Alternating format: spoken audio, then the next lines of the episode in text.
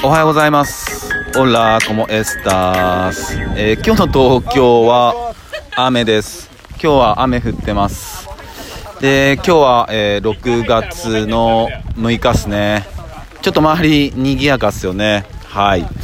でね、えっと今日は、えっと、にじゅうよん節気の芒種って言われてるんですけど、まあ、にじゅうよん節気とはまあ秋分とかまあいろいろあって、で今日はあのその中でも芒種って言われてる日で、まあ、何かって言ったら、まあえー、種をまいたり、えーまあ、田植えをしたりね、まあ、そういう日なんですけども、まあ、今日ろくがつむいか、えー、実は、えー、今日ホーミーたちと僕は田植えをします。はい、田植えをさせてもらいますね。うーん、生まれて初めて田植えです。